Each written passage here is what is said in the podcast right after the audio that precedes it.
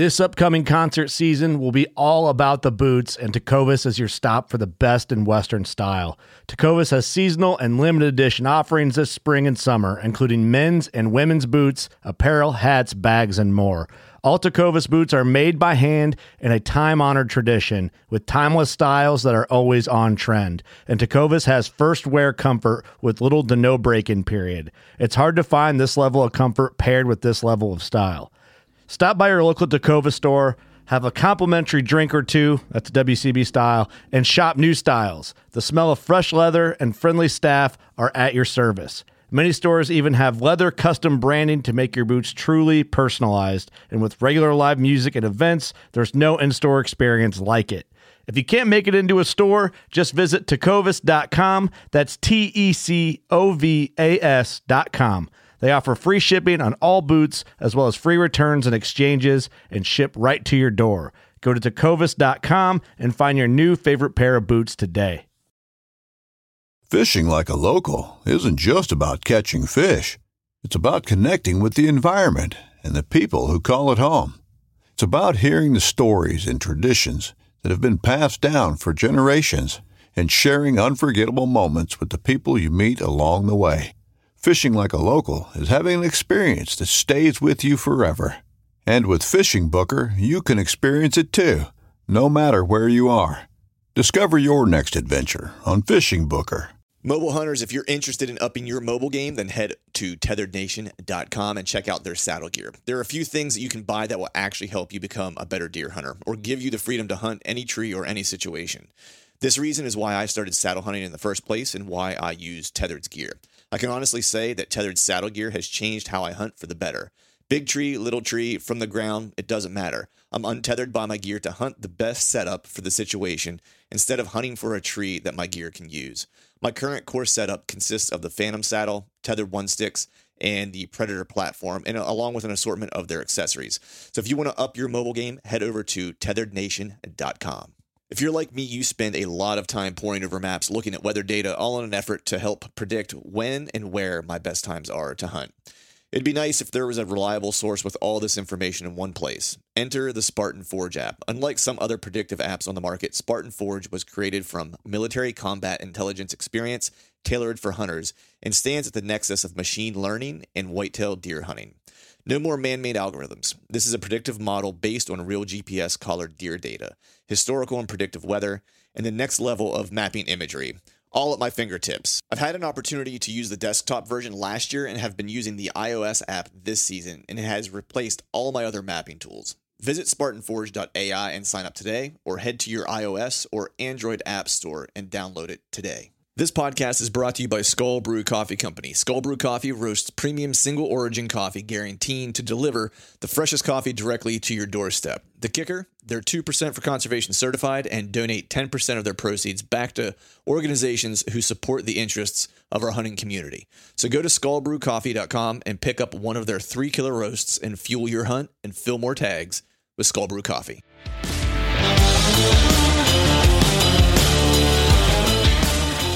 Welcome to the Truth from a Stand Deer Hunting Podcast brought to you by Skull Brew Coffee Company. I'm your host, Clint Campbell, and you're listening to episode number 257. Today I'm joined by my buddy Joe Dasick, and we are talking being mobile.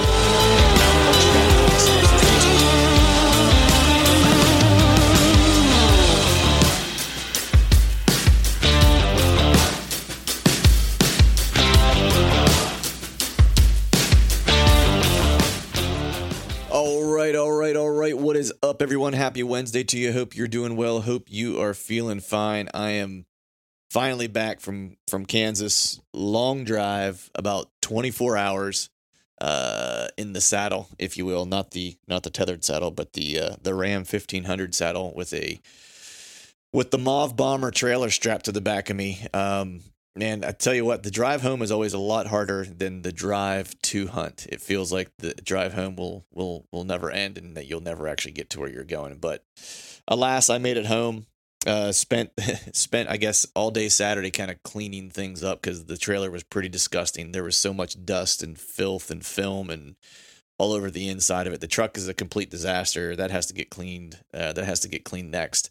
Um, so that's really what's been on my agenda. You know, I do have one more week of of bow hunting here in the special regulations unit, so I'm hoping that maybe I can get out for a morning uh, sometime this week. Bef- uh, you know, bef- before work uh, this weekend, I really just tried to put some family time in once I got home on Saturday and Sunday, and really just kind of recalibrate. Man, I lived out of the trailer. I think it was for 17 days straight. I was a nomad, kind of living in that. I think within that time frame, I took four showers. Um, and uh, so I was I was definitely in need of a of a shower. But we're just going to kind of get cranked into things today uh, and uh, not belabor this up front. Have a couple things that I want to pass along to you guys here quickly before we jump into the podcast. So if you listen to any of the previous couple podcasts, you heard me mention uh, my buddy Cameron Stover over at Hunting Gear Deals.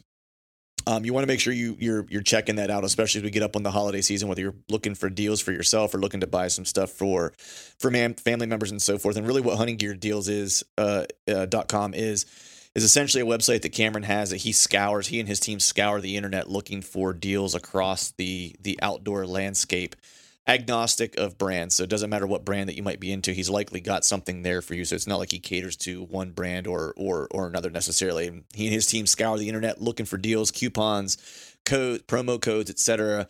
And they basically put that on the site and then pass it along to you guys, so you guys can save some money and stretch your hunting budgets just a little bit, uh, a little bit further. The best way to stay in the know uh, for you know gear deals that are coming up, because essentially every single day there are new deals that are popping up that is being populated on the website just to go over to huntinggeardeals.com and sign up for the newsletter. He'll send out an email every day essentially telling you what new deals have kind of popped up on the website. That way you can kind of get to them. A lot of times that inventory is limited and you need to kind of jump on it as soon as um, as soon as possible. So head over to huntinggeardeals.com and check that out. Also, uh, look at their I think it's the holiday specials tab on the on the global nav. There's something in there for Cyber Monday and Black Friday. So you won't want to miss those deals. So make sure you're te- checking the website, hitting that tab, and getting to those deals specifically. And if you would like to review any gear or anything like that and help help Cameron out, you can send him an email at cameron.huntinggeardeals at gmail.com and let him know you'd be interested in doing some some reviews for him. And he'll uh, he'll get you hooked up and set up to be able to do some of that. So with that, two other things to pass along. I have my buddy Joe Dasick on today. He's a fellow Pennsylvania uh, Pennsylvania guy uh, I think I mentioned in the beginning of this podcast, our circles kind of crossed online where he follows the Hunting Beast Forum. He runs a couple of the Pennsylvania, um, Pennsylvania Deer Hunter, I guess, Facebook uh, group pages, and that's kind of where our paths uh, paths crossed. And then just so happened that we are hunting a very similar area uh, near one another, and and both kind of you know he's got a little bit of a head start on me, learning some new pieces of of of ground of mountain ground and we have a couple mutual friends or mutual acquaintances and we started sharing trail camera pictures and stuff like that. And um, you know he's he's been hunting mobile before mobile was cool essentially and we talk a little bit about that. We also talk a little bit about his mountain hunting strategies and as he's learning some of this new more mountainous terrain. Like he he admits and you know and mentions that a lot of what he was hunting prior to that was, you know, in the same kind of geographic location, but it was probably more related to hill country and farm country where there's a lot of structure and things like that. And then he began to transition to just kind of very large tracts of land mountain hunting and has been running a ton of trail cameras and doing a lot of kind of you know studying on scrapes and activity around scrapes and time time frames and uh, what types of scrapes in, in specific areas or terrain features are really kind of the hot spots and so forth. And so we talk a little bit about that. And truthfully, I got a lot from the conversation just in terms of things I need to be thinking about and looking at in in some of the places that I've kind of been exploring here in Pennsylvania in, in, in terms of mountain hunting. Because uh, he's got a little bit of a head start on me in terms of uh, in terms of kind of digesting that information. The other cool thing about uh, Joe is that he does some really killer stuff for the hunting community just in general. Um, one, he's a big advocate of Sunday hunting. Um, you know, he does a lot of stuff for that and is is well versed and in the know in terms of uh, the regulations around Sunday hunting, the different bills that are being passed to try to implement, you know, more Sunday hunting or at least transition that Sunday hunting power back or over to the game commission and kind of getting rid of that rid of that blue law. And so he does a lot of stuff with that and is active in, in that community on online as well.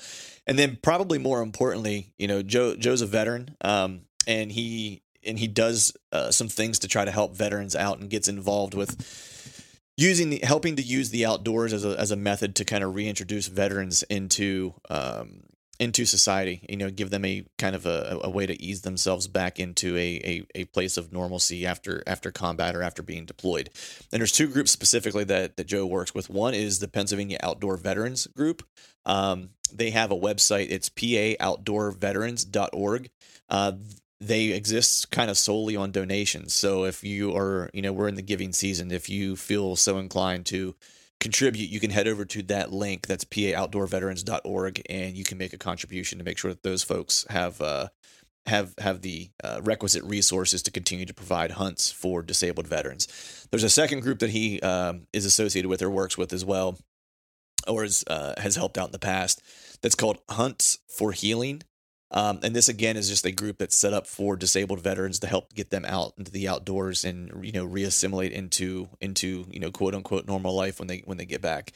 And that website is huntsforhealing.org. You can make a contribution donation there as well as we are in the the giving season. So with that, we're going to go ahead and jump into today's podcast. Uh, let me wish all of you a happy Thanksgiving. I hope you have safe travels and a great holiday visiting with some family, eat some turkey get into a food coma and just enjoy some uh, enjoy some time off. My fellow brothers and sisters from PA, be safe on that uh, rifle opener on the Saturday after Thanksgiving, and uh, we will talk to you all after the holiday. And as always, thank you for listening.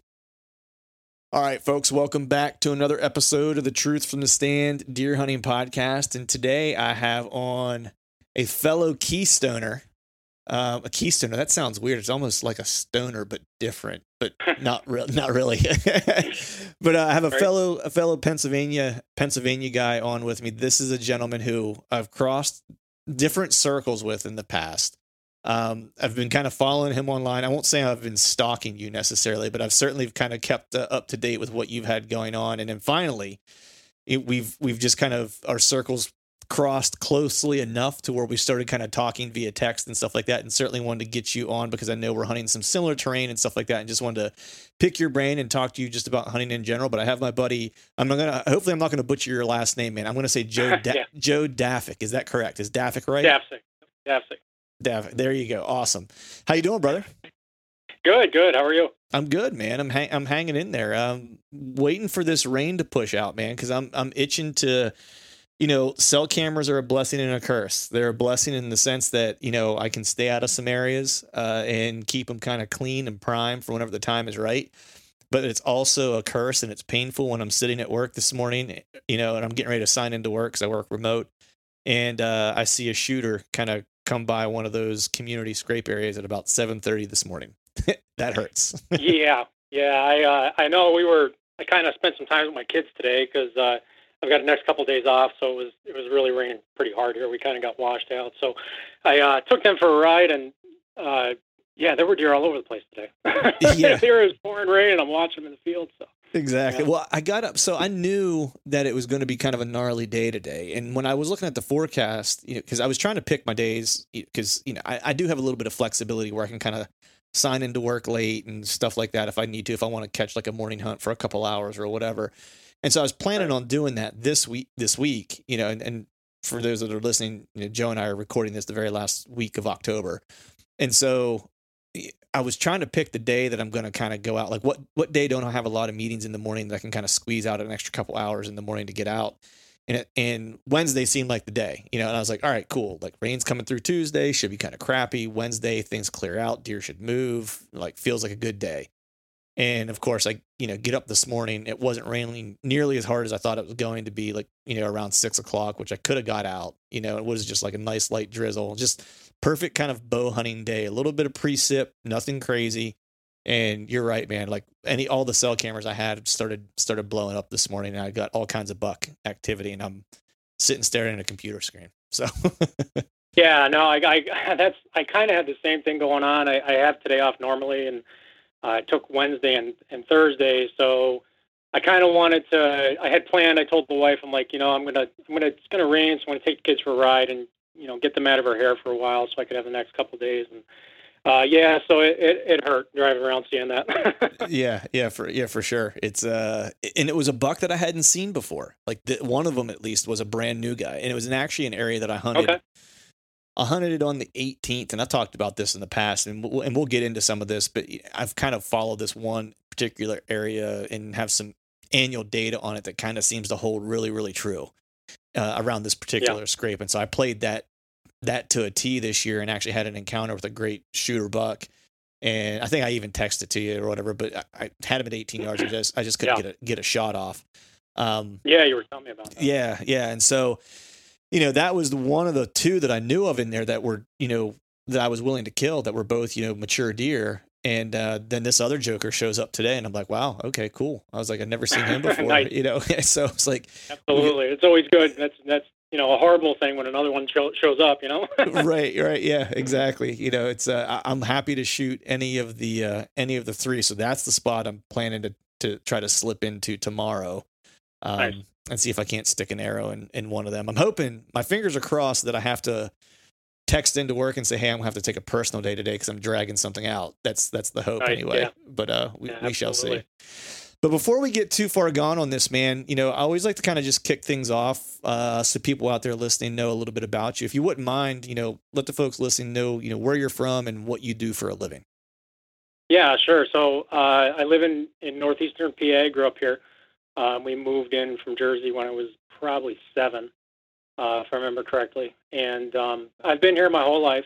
Um, spent some time in the military, um, but uh, uh, grew up basically from the time I can remember, just like kind of watching my dad, you know, get his hunting stuff ready on Friday night, and you know, being all pumped up about it. And I, I you know, I used to, um, you know, just really want to go with him, you know. And of mm-hmm. course, in here in PA, you're talking, you know, 12 years old. You're not going, you know, back when when you and I were younger. Yeah. And I know you're a PA guy. It's it's you couldn't get out till you're 12. So so that's my earliest kind of my earliest memory.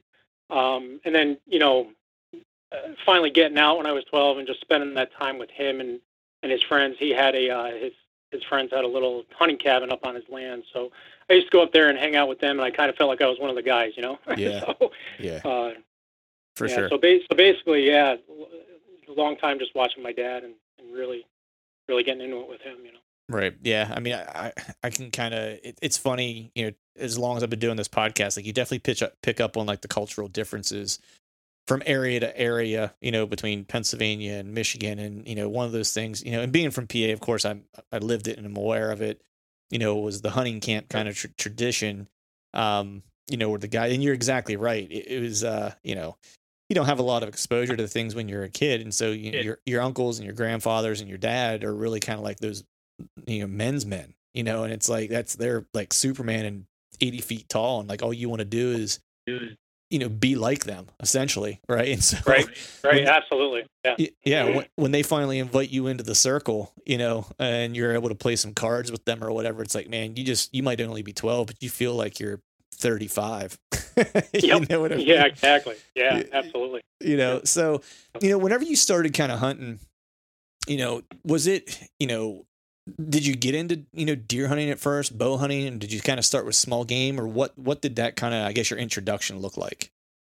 Yeah, sure. So, so I've always been like real passionate about deer. Um, mm-hmm. I, I, I love to hunt them, but I love to learn about them too. Mm-hmm. So that was the big thing. And we were, you know, opening day for rifle season was kind of like uh, it's kind of like Christmas at my household. So it was, right, you know, it was like it was like Christmas Eve. We were, you know, we'd get all ready to go and uh, we'd go out to eat with my dad's friends. And um, but but for me, I mean, I really really got into archery hunting and at the time we had you know fixed stands i kind of grew up in in rolling kind of farmland you know mm-hmm. um, a lot of broken up like fields and and just broken up woodlots and stuff like that. So uh, the property my dad has, we we had a lot of fixed stands. We would go and sit in them, and I, I could just remember like wanting to get down and move. Like I gotta find out what's over there. Or I gotta find out what's in that valley down there. Or what's up on top, you know. And and you know I could just never sit in one spot.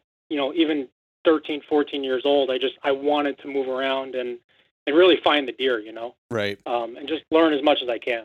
So, so, so like that's interesting, man. Like it's funny because there's a, there's a handful of dudes, you know, that I've talked to in the past that mobile hunting was just something that they gravitated toward early before it was even called mobile hunting, right? Like that.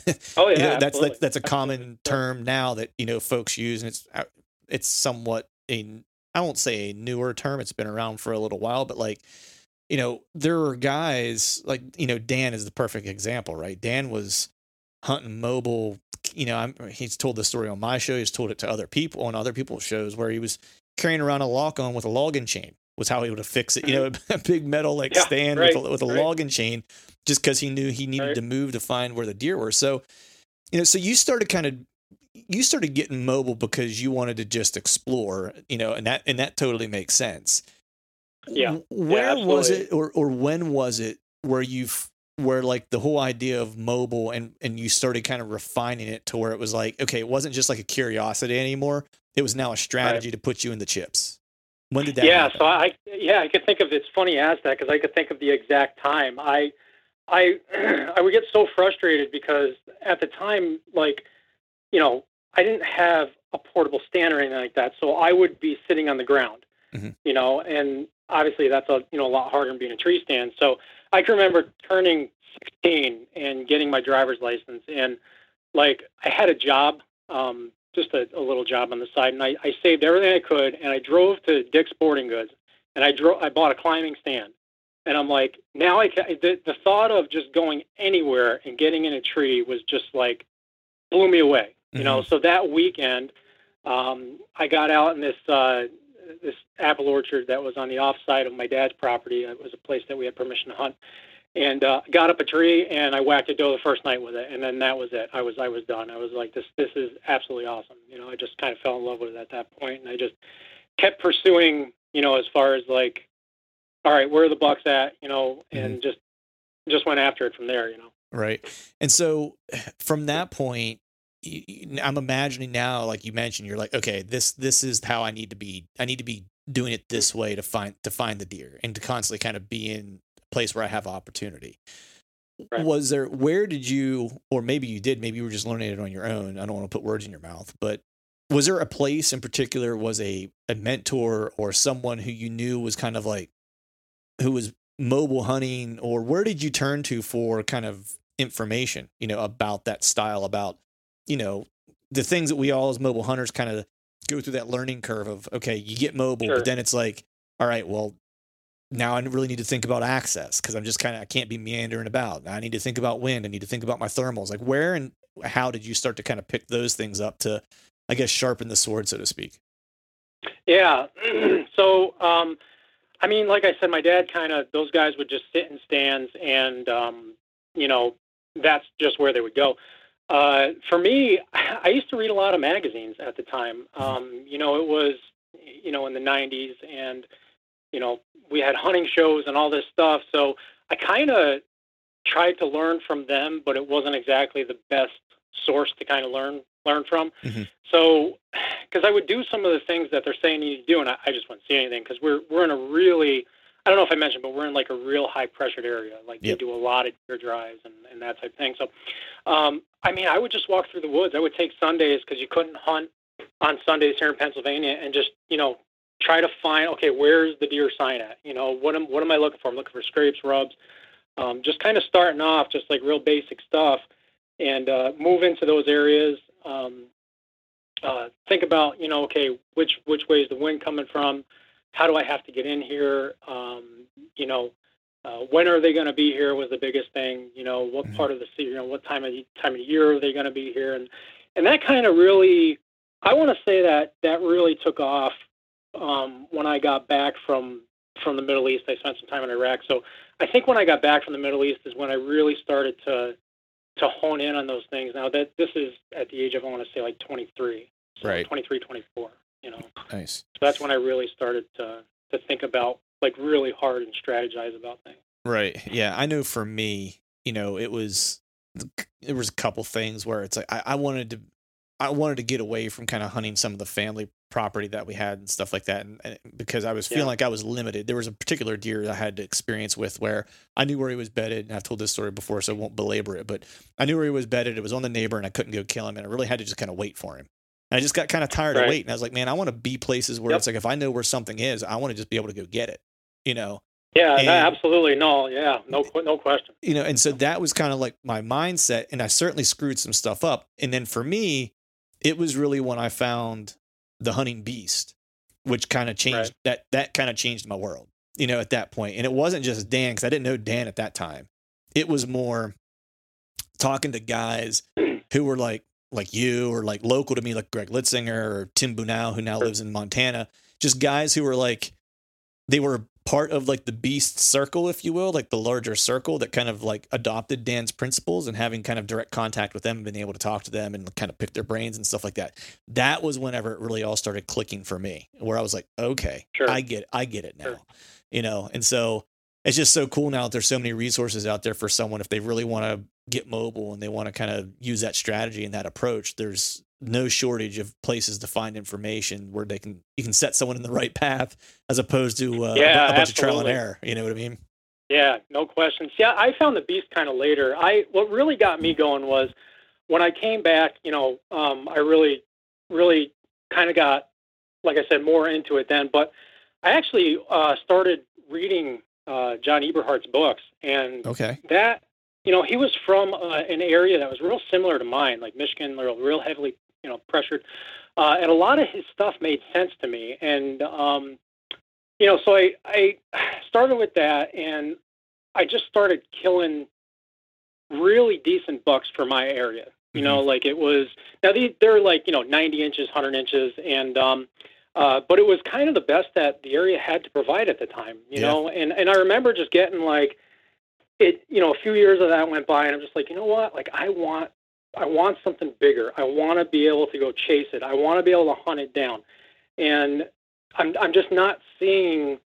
You know, in the area that I'm hunting, I'm not seeing the caliber of deer that I want to step up you know, to the next level. You know what I Mhm. mean? Basically. Um, and I just wasn't seeing him here, and I, I just felt confined. You know, um, I just I wanted to to get out there. Yeah, no, I to- I can totally understand that. And John is one of those guys where it's like, and I've said this in the past before, where it's like there's two guys that have probably influenced me the most, you know, that people would know or recognize, you know, and that I've kind of took their teachings really to heart, and it has directly kind of con- like I can point to particular deer that I've killed and been like, I use this guy's approach to this, right? And it's been Dan and, and John.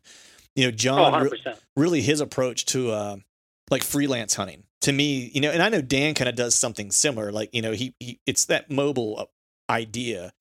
You know john will sometimes though do complete hunts where it's like he like blind. Doesn't not like to necessarily but he can and he calls it like a freelance hunt or a freestyle hunt and i've really kind of adopted it and i love it and i to the point to where it's like when i go out of state like i typically don't even scout anymore like i just show up and hunt you know Yeah, and it's absolutely. just it's just Yeah. this freeing Yep. feeling, you know, and really kind of focusing on scrapes near bedding, you know, bedding cover or near or near, you know, side cover. You know, that's a big John Eberhart thing, right? And that's something I picked up and I've killed bucks doing that. And then with Dan, you know, it's like the classic top third bedding type of situation where it's like I've had success doing that. And so it's a little bit of a blending of the two. And that's what I always try to tell people is that take the best stuff from each person that works for you because there's certain things that John does that like I that just doesn't work for me. You know, there's certain things on. Dan Absolutely. does that just doesn't work for me. You know what I mean? And so you, after Right. a while, you start figuring out like these bits and pieces from all these people that you know actually works for you, and you create your own approach. You create your own style, if you will, right? And that's Absolutely.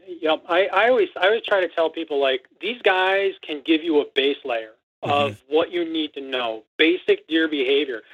But you know, when when I really excelled um, as far as like uh, you know learning deer a little bit better, it, it was more when I took that information and kind of went out and not necessarily forgot it all, like I had in the back of my head, but I set out to like learn for my own really Yeah. you know and even test Mhm. some of the things that that i was hearing and that's when you really i think i think grow as a hunter and, and i think i think you grow because it's it's like you can sit and listen to podcasts and listen to stuff all day long and what you're going to do is you're going to go out there and okay what should these deer be doing based on what i'm hearing Mhm. as opposed to going out there and saying okay what letting that letting the deer tell you what they're doing as opposed to looking for something they should be doing yeah, I yeah. mean, if that makes sense. No, it totally makes sense, and it you know it's one of those things where you let the deer teach you. you like you like to your yeah. point you know these guys have had all this experience and, and they can give you a framework and that's kind of what i always say because you know i'll get i had a person message me i think it was last last week you know just kind of saying that they've been trying like beast style hunting they've listened to the podcast or whatever and they've been trying that beast approach and they're struggling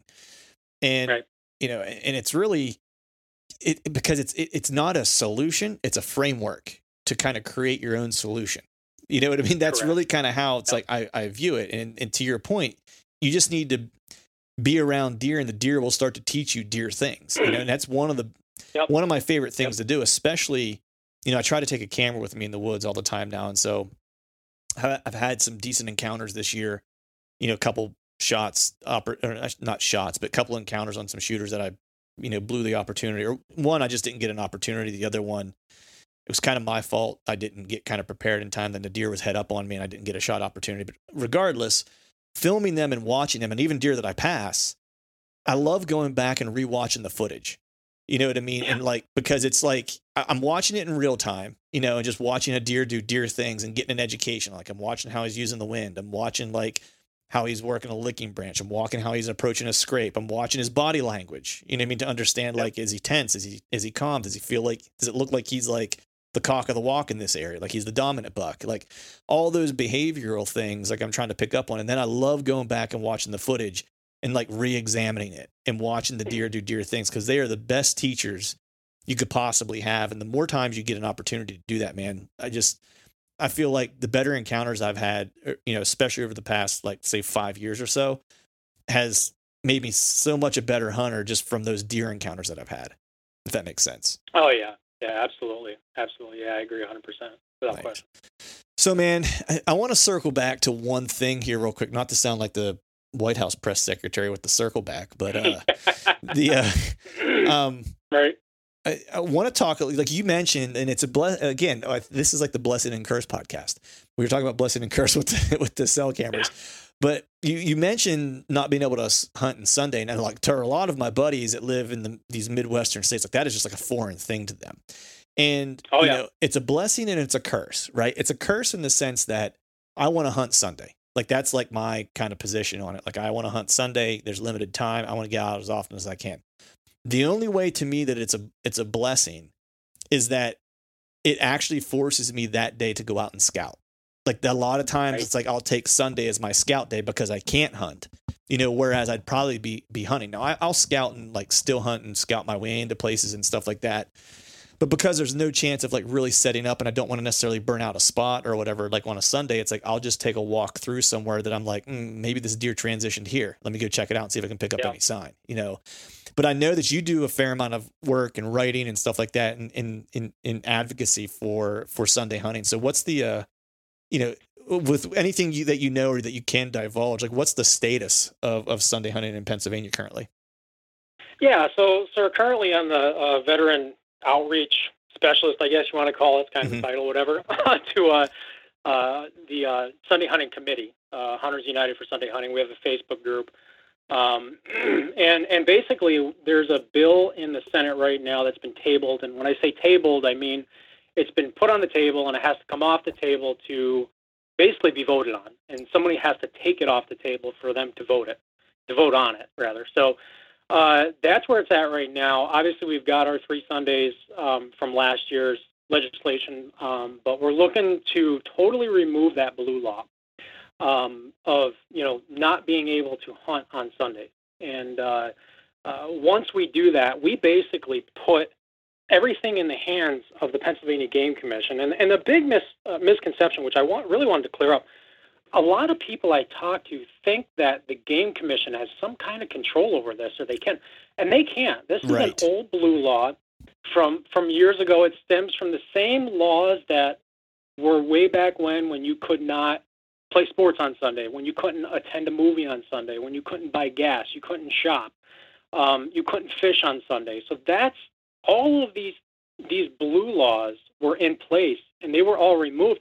Um, and in some places even deemed unconstitutional. Really, right? Yeah. Um, yeah. So so that was the the one main thing, and and basically what we need people to do at this point is to contact your representatives, um, the senators from your area, and you got to tell them like you want this bill to move forward. You know, Yeah. um, we really, you know, and you can do that in the form of of emails or phone calls. And if you, uh, you know, you can always contact me, which we'll get into later. But uh, we have the, you know, Hunters United for Sunday Hunting um, Facebook group. You can jump on there, and we always have lists of senators from your area that you can contact to try to get these things, you know, to get these things, get get this bill moving. You know? Yeah, yeah, it's it's interesting because I've heard the same thing, you know, and I actually met with some of the fellows earlier, it was sometime this summer with some of the folks from the game commission, and uh, Sure. and and I think if I'm remembering correctly, they we brought we talked a little bit about Sunday hunting during that session as well, and uh, and they said the same thing, you know, which is interesting that a lot of people think it's their it's their doing, but it but it's not. Um, Right. And, and in my Right. opinion, not to get all you know political or whatever, but it's a little bit of a position of government overreach. You know, you have bodies, in, you know, you have bodies in place, um, and maybe at the time it made sense for the you know for the um, you know the the the political side of I guess you would say of government to kind of manage manage that if you will because you know at that time you know there likely wasn't a game commission. You know what I mean? So the Right, the state had to kind of figure out how do we manage these things right? And they managed it under a broad kind of you know a broad scope of how they're just going to manage things in general. But once there was a, you know a game commission it kind of makes sense the game commission is controlling you know all all facets of of the game in Pennsylvania. Um I'm obviously an advocate for Sunday hunting. You know, I don't understand why why why folks wouldn't be. I, I get that there's like some people who are holding steadfast to the idea of not having it from a tradition perspective or or whatever the case is. But you know, pretty much every other state, with the exception of a few northern states, who you know, not surprisingly, I think are also under like the blue law kind of issue.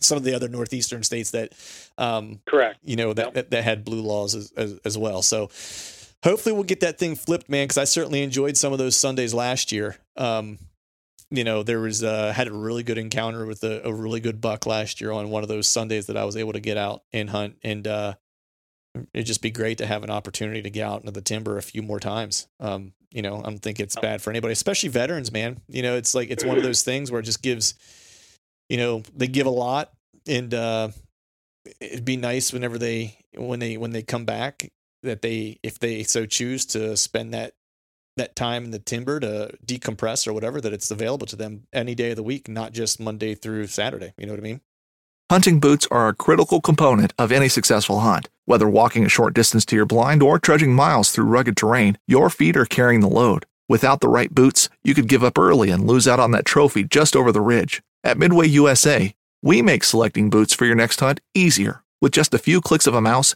you can decide on what's important, like waterproofing, insulation, size, width, and savings.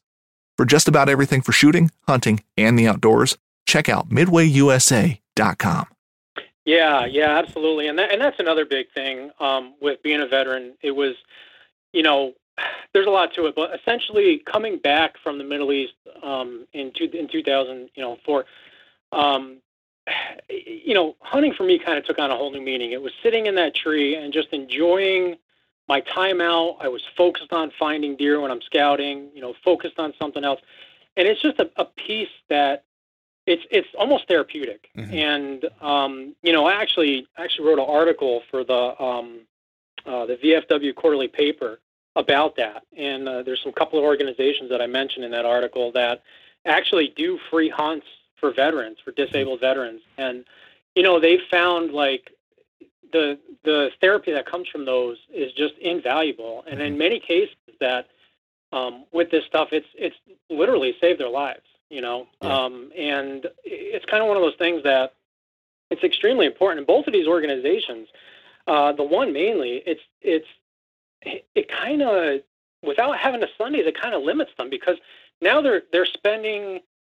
You know, obviously they want that day, you know, to Right. get out. So they're they're spending time in other states with these veterans that you know they could be spending here in Pennsylvania. You know, so when you when you travel out of when you have a Pennsylvania based organization that's traveling to you know New York or somewhere else on a Sunday, it's it's costing them more money, you know, Yeah. to do this. it's you know, costing them so more more money and it's also costing the state money because that's the that's hotel fees gas fees tolls et cetera et cetera Absolutely. that the state could that the state could generate you know with that with No. those you know extra extra days hunting. You know, there's obviously a math sure. equation that goes in, in, part of that. There's a multiplier that that occurs. Um, you know, especially if we want to attract additional out of state hunters and stuff like that. You know, whether Absolutely. it's from Jersey or New right. York or whatever the whatever the case is, because it's it's I think it's quickly becoming not such a well kept secret that you know Pennsylvania is uh for all the kind of you know heat that sometimes the game commission takes like they've done a pretty good job as far as managing the herd overall and just the caliber of deer that you're able to see come out of Pennsylvania now that you didn't see like you were saying in the 90s you know what I mean yeah, like yeah. that that wasn't yeah, the case you know what I mean it's right so, right and, yeah, uh, I mean, each year that goes by, like the, the deer on my trail cameras just get bigger and bigger. It's like it's crazy. Oh, I know, I know. It's, you know, the the one the one spot you and I spoke about, um, you know, that we're kind of we kind of are in the same general area. Um, mm-hmm. I mean, I you know I, I walked through there this particular area that I just basically picked off a map and I set up probably six, seven cameras, um, mm-hmm. and I checked those in August, and I was just, I'm just like, dear Lord. yeah, I mean, you know, yeah. you're, you know, you've got something going on. When I, I mean, I've, we, you and I've shared some trail camera pictures and stuff like that, and sure. videos and stuff, and uh, some of those I sent to a buddy of mine. I'll, I'll, mention his name. I'm not sure if he listens to the podcast, but his name's Corey. He's in Iowa. Sure. Um, I met him just like r- random chance at the. Uh, we both were hunting the same piece of public in Iowa. He's a local, and uh, mm-hmm. we met at our trucks were parked next to each other at the parking lot, and we both came out about the same time. We just got to know each other, and and that was a couple years ago, and we've we've just stayed in touch since. Um, yeah. And so, you know, we don't talk a lot, but usually around hunting season, we'll start texting. I sent him a couple pictures and some videos from some of the the deer that you know you and I have kind of talked about, and uh, his his response back to me was "Holy shit," you know. Yeah. You know, and that's like whenever yeah. when a guy from Iowa, if when that's his response to you, you know what I mean, for the deer that you're finding. And look, you know, I know that there's bigger deer in Iowa, but you know, a couple of those deer that we've uh, that we've been able to kind of find, um, there wouldn't be a lot of people that would pass those in those midwestern states. Put it that way. You know what I oh, mean? I agree. So yeah, I, uh, I absolutely. Yeah. So anyway, man, hard transition here to I want to get a sense, man, how your season's going, dude. How are how are things? I mean, I know I know we talked a little bit. I know you had a a, a chance encounter with uh a, a, brush with what you thought might be one of the one of the hit listers that you've had your had your eye on this year. But how how have things gone so far? Yeah, I mean it, it's I'm I'm close to no cigar. You know, I mean it's yeah. kind of one of those things. I, I uh, so the the buck that I had um, on camera early on um, in this the spot that you know about, you know that we're both on. Um, uh, I went in there. He was he was showing up. It was like real consistently in the morning, and I mean like seven thirty to eight thirty every morning. Wow. So, and that's you know through September timeframe, you know, August September timeframe, right? So I know some I know something's going to happen here. He's going to shift. He's going to do something. Um, but I, I moved into that area, and I just thought to myself, you know, there's not a lot of pressure here. I'm I'm going to just give this a shot. And I on my way in, I pulled two camera cards, which mm-hmm. it was still dark, obviously. I climbed my tree, stuck in my pocket.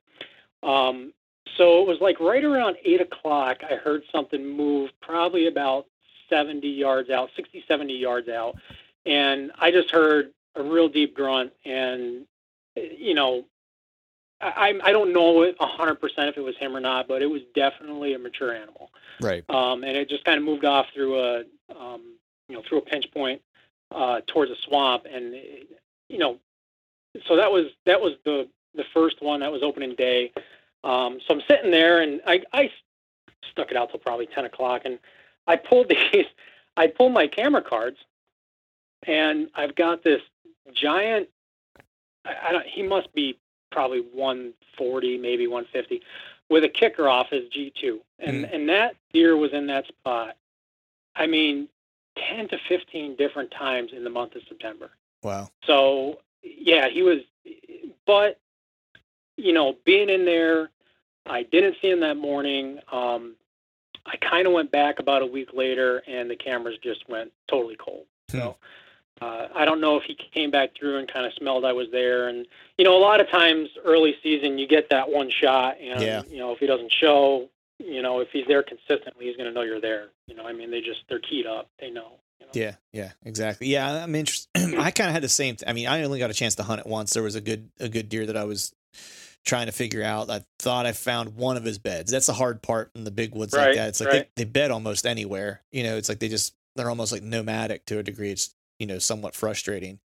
But I had a good beat on like this one bed, and I thought again it was earlier in the season, so I was like, okay, he's been in here in daylight. Like I've had him a couple times daylight. Like if there's a chance, it's probably going to be here. You know, this is really the only Yep. bit of Yep. intel I had. Never saw him. Never saw anything. And, and similar to what you said, I had a couple cameras that really kind of lit up. But man, I mean, right at the beginning, I, I had a little bit of play, like right at the beginning of October, and then they just died. And then I just Yep. did a just did like another pool recently, and it was right around like uh, the 13th and 15th. Like they flipped back on for like a couple days, and that was and that was it. And then I haven't really had anything since. Um, you know, so I mean, Right, there, there's right. somewhere I just haven't quite figured out that place yet as far as where they want to spend time. The food up there shifts. Like there's not a lot of oaks necessarily. You know, if I mean they're in pockets, you know, but I just haven't quite figured out like the food situation there. And it seems like Right. does kind of congregate in kind of specific areas, and they're not. You know, it's the craziest thing because most of the cameras that I had hung, I mean, I rarely got any does on camera. It was all bucks. You know, which you know, woe is me. But when you start getting into mid to later October, it's like I want to see some does.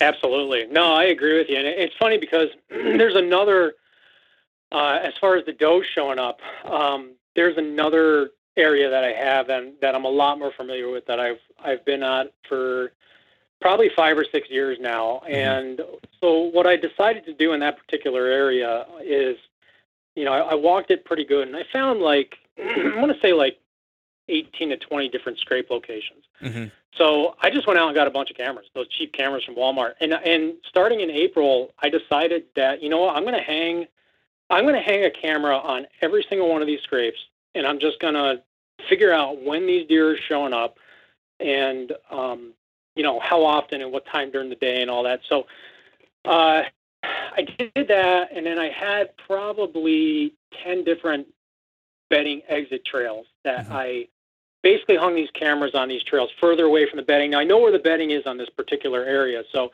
it was easy to know. Like, okay, um, you know, this trail's coming from from this particular that particular area, whatever. But uh, so I checked those cameras in I want to say maybe like July, and I really had no bucks on anything in these scrapes, but I had two high elevation scrapes that these does. I mean, they were on every single day, and it Hmm. was like probably four or five different family groups. Um, so two, you got to figure like two of these 18 scrapes are getting just killed with does, and it wasn't the scrapes; it was the licking branches. Yeah. And it kind of occurred to me. I'm sitting here thinking to myself, like, you know what? Every deer in this area, every doe rather in this area is is basically hitting this licking branch. It, these have got to be the two best spots during the rut. Like they have Mhm. to be. You know, like when when you know a buck can cruise by that spot and know basically the status of every doe in that area. Yeah, those know? doe fam- those doe families aren't going anywhere. Yeah, I mean, they they found absolutely. a home and they're gonna. I mean, th- if especially if they're hitting it often in daylight, like they're probably not bedded far from it, and they're probably not going to change their their bedding for anything really until they kick their fawns out and they start getting pushed around by bucks. Exactly, exactly. And this was a higher higher elevation area, you know, with with lots of cover. So it was definitely a doe bedding area. Mhm. Um, and and uh, so that that was kind of my strategy, which we haven't really. We're kind of there. I, I immediately put two cell cameras there, so um, Mhm. uh, you know, I'm I'm this next week when I have off, I'm gonna I'm gonna move into that particular spot, depending on when I see them starting to show up. But early on, I moved away from from I moved into this area away from the area that you and I were discussing earlier, and uh, so I, I decided that you know my early kind of early season strategy. I'm just going to go from camera to camera in my low spots on these exit trails, and just check and see. You know, being real mobile. What do I have Mhm. coming in? Where do I think they're coming from? And that resulted in two encounters, um, uh, really in drains, um, where I, w- I was finding a lot of these these deer come. They're just using drains to funnel down. Um, so they're bedded basically up on these points, and so a drain, like and you know, like what it produces is points points along the drain that are real steep, real steep terrain, and as you go up, um, it's real like heavy with cover. So the deer, I mean, these buck were just basically running right down the drain. So I set up um, on two separate occasions. The first one, uh, he, I, I think it was one of the bucks I was after. I'm not 100%. I really didn't get a good look at him, but it got to me right at dark. So I'm just like, ah. so I sat there, let him move past, climbed down, and then it was the the Tuesday after that. It was like Groundhog's Day. Same thing on a different drain, different point. Um, this one I got a better look at, and it was definitely a shooter. I don't know exactly how big he was, but it was kind of that gray light right. kind of time frame where you really can't make the shot, but you can see the outline. And I had just think about climbing down, and I looked up, and there he was. I'm like, Hmm. "Got to be kidding me!" So, like, I'm right there. You know what I Right. mean? But it's it's so hard because I know where they're bedded, and there's a hard cover line. And what I'm finding is they'll bed just in that cover to where they're kind of surrounded, but they're looking down into the open, into these these drain spots, and where I'm basically coming from. So, like, how close do I dare get? Like, you know what I mean? Right. It's like I know I can see this tree from that bed. You know what I mean? But I'm Right. still 150 yards down in the woods. You know what I mean? So, So, so when you talk about these drains, man, like how deep are these? How deep are these cuts? Like, are you talking like, Yeah. like almost like mountain runoff in between like two mountains or two ridges? Or are you talking about like a very subtle kind of depression in the topography that is just low enough that deer are kind of using it to get up and down, you know, ridges or mountains? yeah. So, so I've seen it. I've seen both. Okay. Um, I've I've seen deer using both. So it's it's the one is a real steep, uh, real deep drain. It's big. It's broad. Um, you know, uh, and then the other one is a little more subtle. But the two things that these drains have in common, once you get towards the top, extremely steep terrain, and I Mhm. mean like can't walk on some of it. Um, uh, loaded with cover, um, real heavy mountain laurel. So, uh, you know, and sitting in these drains, it's it's funny because you can walk, you can you can use the the drain to access, and the bigger drain. All I need to do is get on the edge, and it sucks my wind, my thermals like right down Hmm. into the into the drain and, and down. So um, it's a really good setup. It's kind of one of those bulletproof deals that like a Troy Pottenger talks about, where you know you're getting up in these things, and and you know they're not smelling you. You can hunt it a few different times. Um, so I've seen them use both. You know. Okay. Yeah, that's interesting because there's a couple setups I'm thinking of, and I just like you know I've been having a hard time trying to figure out where the best kind of opportunity to kind of intercept these these deer are because there are some some of those terrain features around. In fact, yesterday I just started looking at them on the map, going like, all right, because I I knew you and I had kind of talked prior to doing the podcast, and you mentioned drainages. And so I went back to the map and started looking like I was like, all right, Yeah. where, I've, where I've seen these deer and I've had them on camera, where are the closest drainages to this? You know what I mean? And like, Yep. where where might they, you know, what might they be using? Um, that's interesting, man. Like, so for as far as like exits, because I know you said you're putting, you know, you're putting cameras on on exits uh, or bedding exits. Like, how are you finding? Are you talking about doe bedding, or are you just talking about like real thick areas that kind of seems like it would be like it would be adequate bedding for you know whether it's you know bucks or does? Yeah, so so that that's basically it. It's it's I'm looking at these bedding areas and I'm like, okay, this really looks like a buck bedding area, um, but there could be does there too. So I, I just the general areas is where I'm putting, you know, just and I put the cameras there to really see what's coming out and kind of find that information out. And right.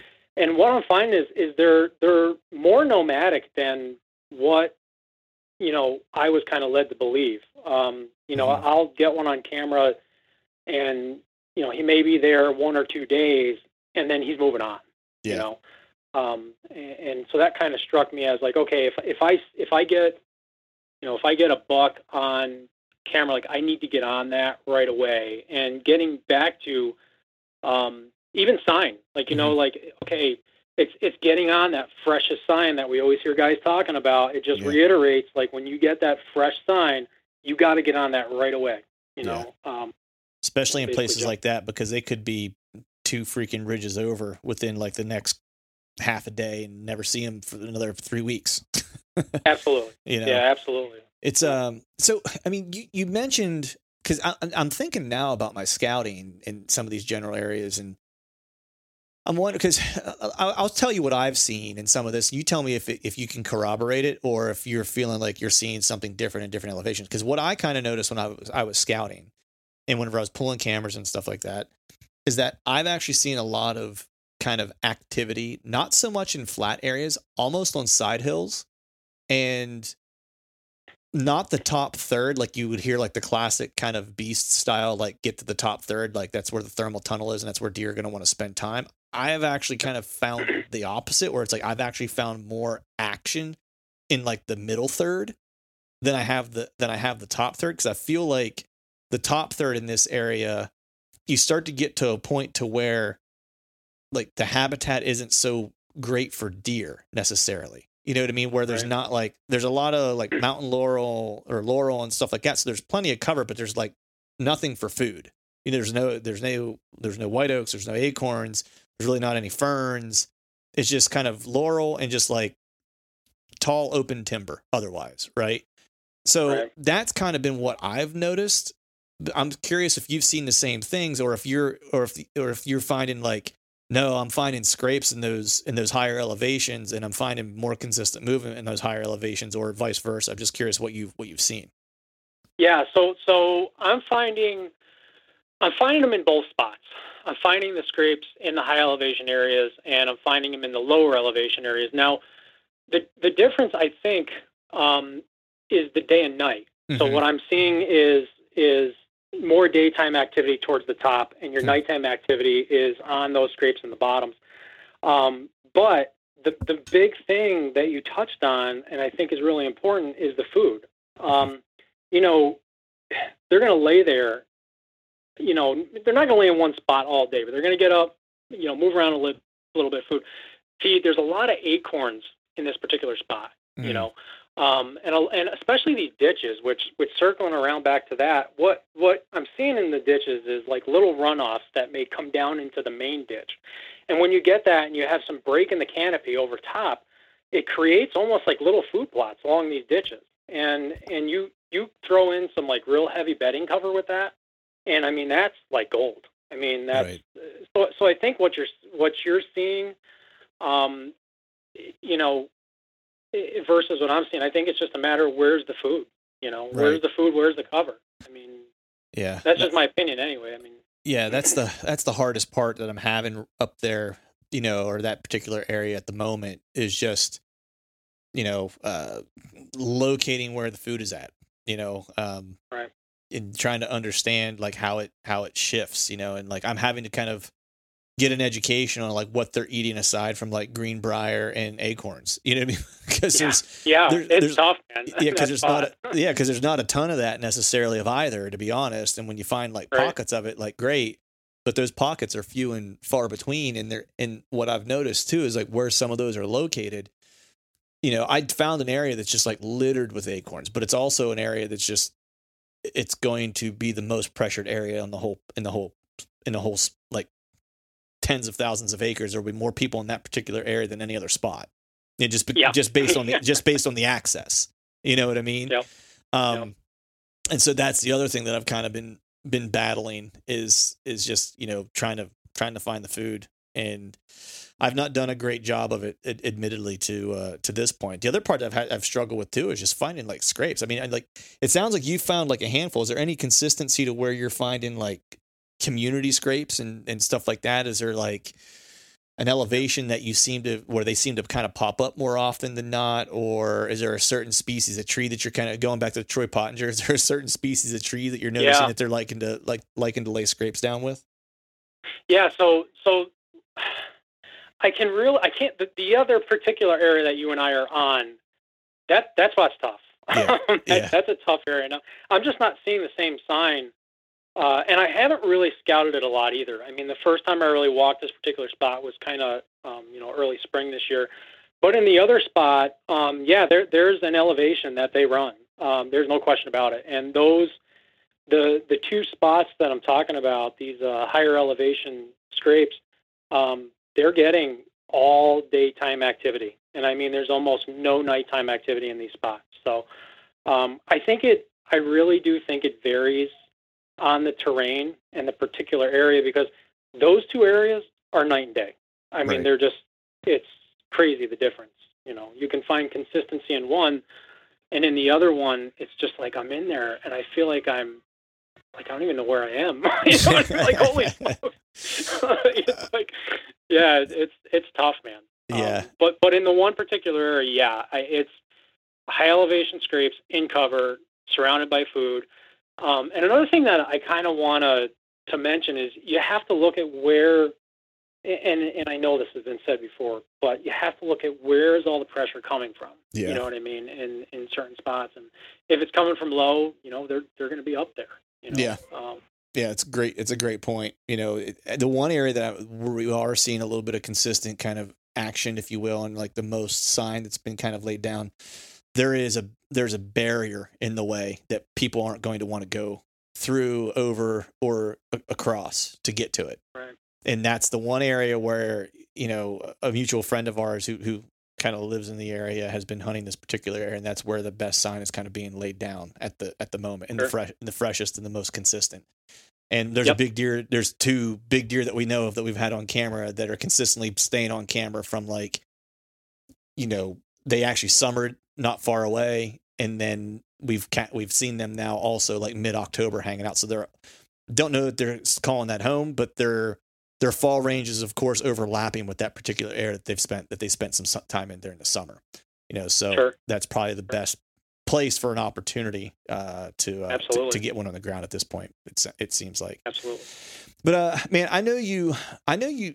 We talked a little bit about cameras and how you're using them and stuff like that. But you're also doing like a pretty significant inventory, if I'm not mistaken, right? Over kind of like s- scrape activity and stuff like that. Can you talk about that a little bit? Yeah. Um, so I, my my goal with with kind of running these cameras was, it, it was always like I want to see where they're shifting to.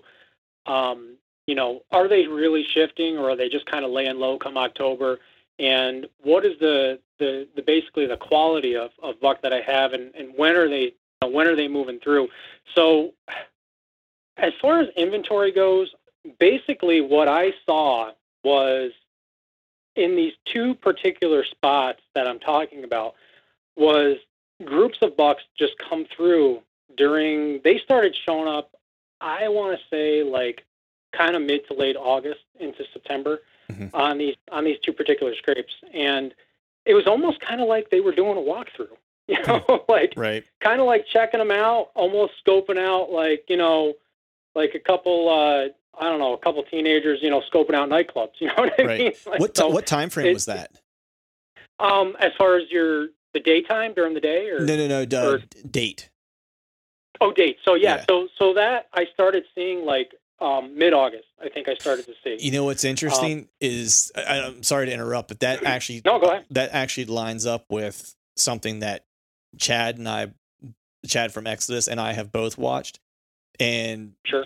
Picked this up from, you know, I think it was one of the Drury's actually mentioned it, where you'll have a period of time, and it's usually like in that, uh, and I've actually seen it hold true on like two different two different properties, where you'll have kind of new bucks kind of show up between like that 18th and 20th time frame roughly 20 like 18th to the 22nd of august that are kind of making a pass through kind of doing exactly what you said which is like kind of checking stuff out and then Yep. they and then they end up that ends up being part of their fall range so it's almost like you're kind of doing a walk through the house before you buy it. You're like, yeah, I'm going to come here and hang out. I'm just going to check it out. See, uh, okay, yep, these scrapes are still where they're supposed to be. The does are where they're supposed to be. All right, cool, I got it.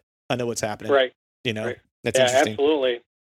Yeah, it's it's and that that kind of you know occurred to me, and I'm like, well, geez, you know, I I really think they're going to produce this year. These these two particular spots. I mean, they have they have all the right ingredients, so I'm just kind of waiting it out to to make my move. You know. Right.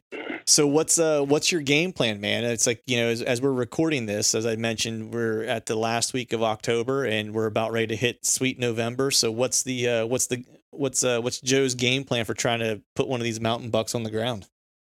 Yeah, so so tomorrow, you know, it's it's something I always wrestle with, and I try to.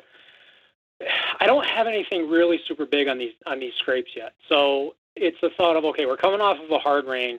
Do I sit one of these things in the morning, you know, and try to catch one coming through, or do I do I circle around and you know try to backdoor bedding spot and catch them coming up these drains where I've got them on camera real consistently this past week, you know, mm-hmm. um, and, and and before that obviously, but um, so I think tomorrow, um, I think I'm gonna I think I'm gonna access the drain that I'm seeing the most use in, mm-hmm. and just kind of get to the top. And there's a there's a big scrape at the top of this this particular spot, this particular drain, and uh, we have a perfect wind. So I think I'm going to creep in there, and in the morning I'm going to set up over that, and you know hopefully I can catch one coming up out of the bottom where the the, the food mainly is. You know, so that's right. That's kind of my game plan tomorrow. And then you know again I'm just going to do what I did early. I'm going to drop down, check a few of my cameras, um, see what I've got coming out, and just pick the best spot. You know, creep into the best spot that I can, you know, that that I see based on cameras, based on sign. Um, mm-hmm.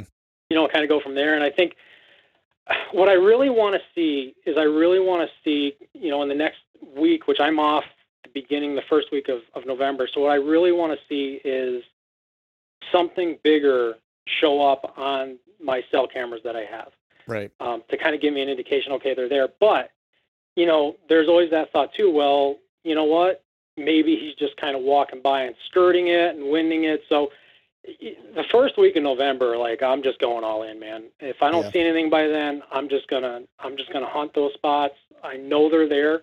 They showed up there last year. I had an opportunity there last year, um, and I'm just gonna wait them out. That's that's what I'm gonna do. You know that that week that I'm off basically in November. Right. Now, whenever you get to, you know, it sounds like you and I hunt very, very similarly as far as like pre rut goes. A lot of, you know, focusing in and around primary scrape areas and, you know, in, in, in next to bedding cover and stuff like that.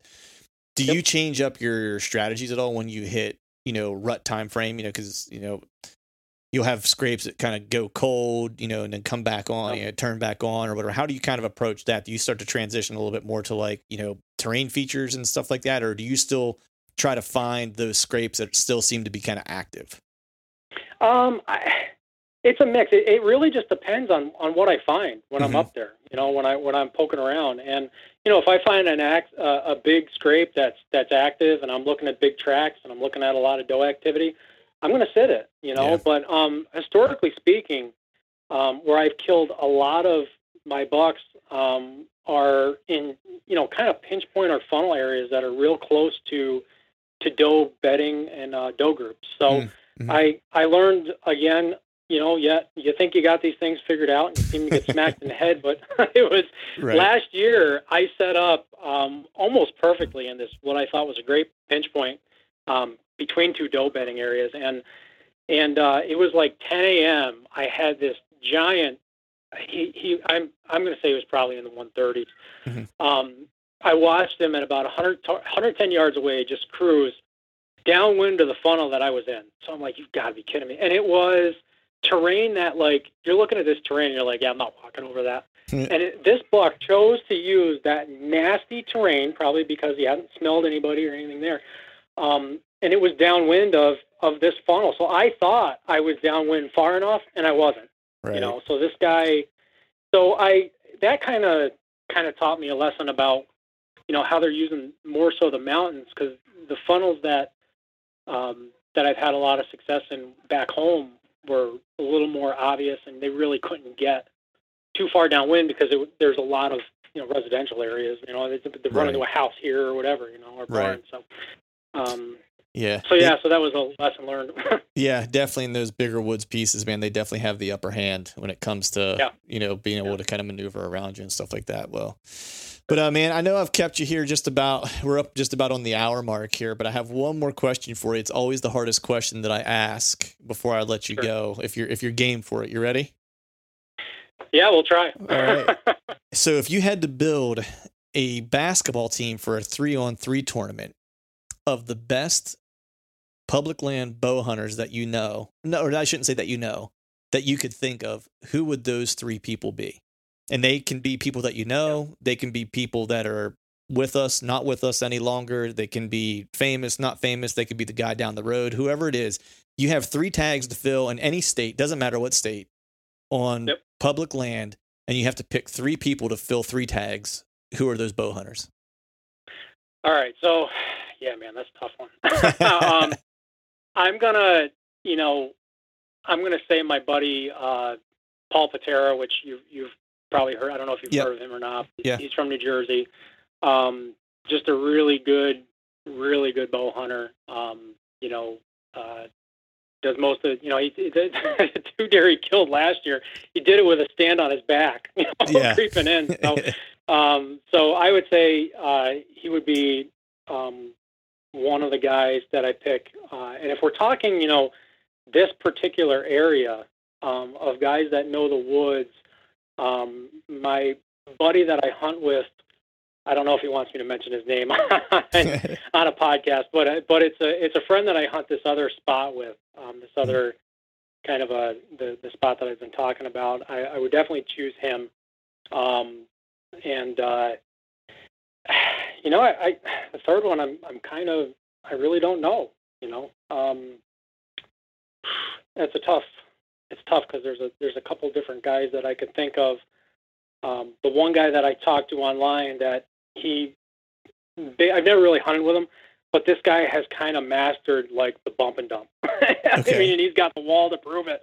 Nice. So I think it would be it would be uh, uh, I think it would probably be him. Um, Nice. He's he's killed a lot of a lot of big deer here in, here in PA. Um, now that's not the short change like you know the infalts or yeah. the, the John Eberharts, or I'm just talking about guys in my immediately my immediate area that know the areas Yep. that you know that are kind of locked into to these spots. you know. Yeah, no, I I love it. I I I- dig when when when guys go with like the local like what I call like the local legends. Like I love that. You know what I mean? Because I've always said, in, and I'll say it to the cows come home. It's the best deer hunters that that are out there. Most people don't know about.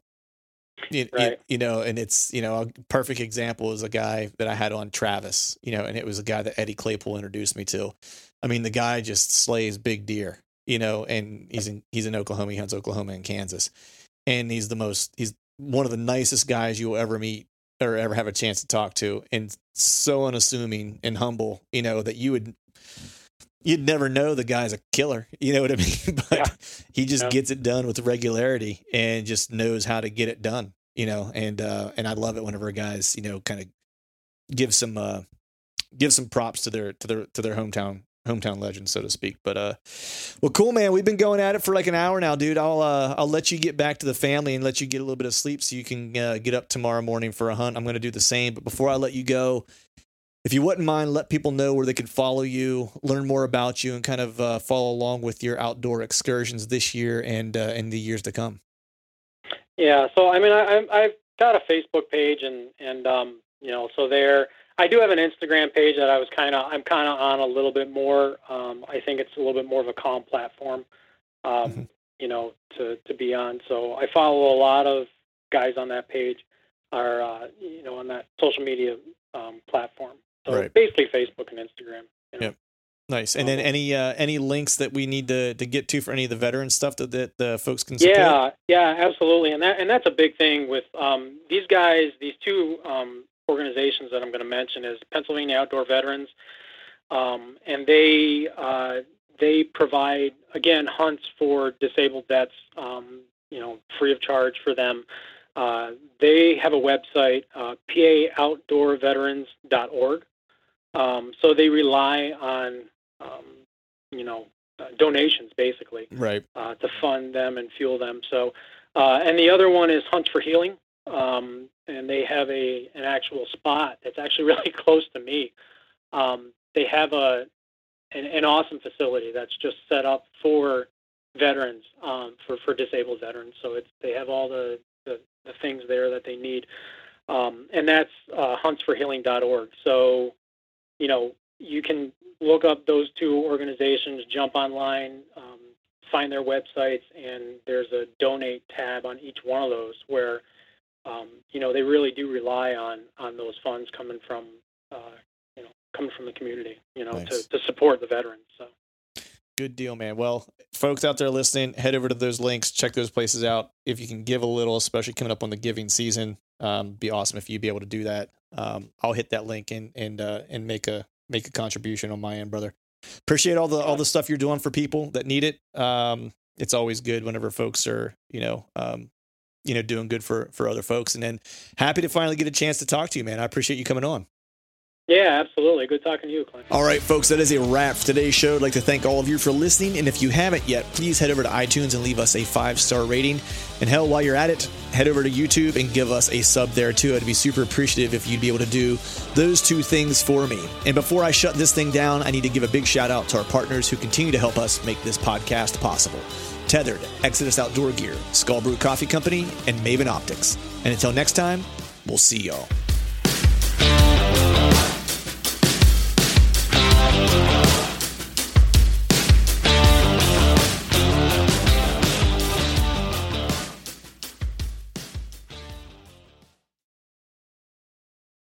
All right, gang, the new Truth merch is in stock at truthfromthestand.com and on YouTube below any of the Truth from the Stand videos. I've got some new hats, beanies, t shirts, long sleeve t shirts, and sweatshirts. There's even a new do hard shit hat for those of us who like to embrace micro dosing adversity. So head to truthfromthestand.com and check out the new gear and use the code TRUTH, T R U T H, and save yourself some cash on the new gear. Through the Blackwater bayous and in the dark Louisiana night floats a duck camp, alive with the sounds of swamp pop and the smells of Cajun cooking. From the Mississippi Delta in Venice to the Cajun prairies of the Southwest, me and the Duck Camp Dinners crew will be hunting and eating it all. This is Duck Camp Dinner. Join me, Chef Jean Paul Bourgeois, and the whole crew every Monday at 8 p.m. Eastern on Waypoint TV.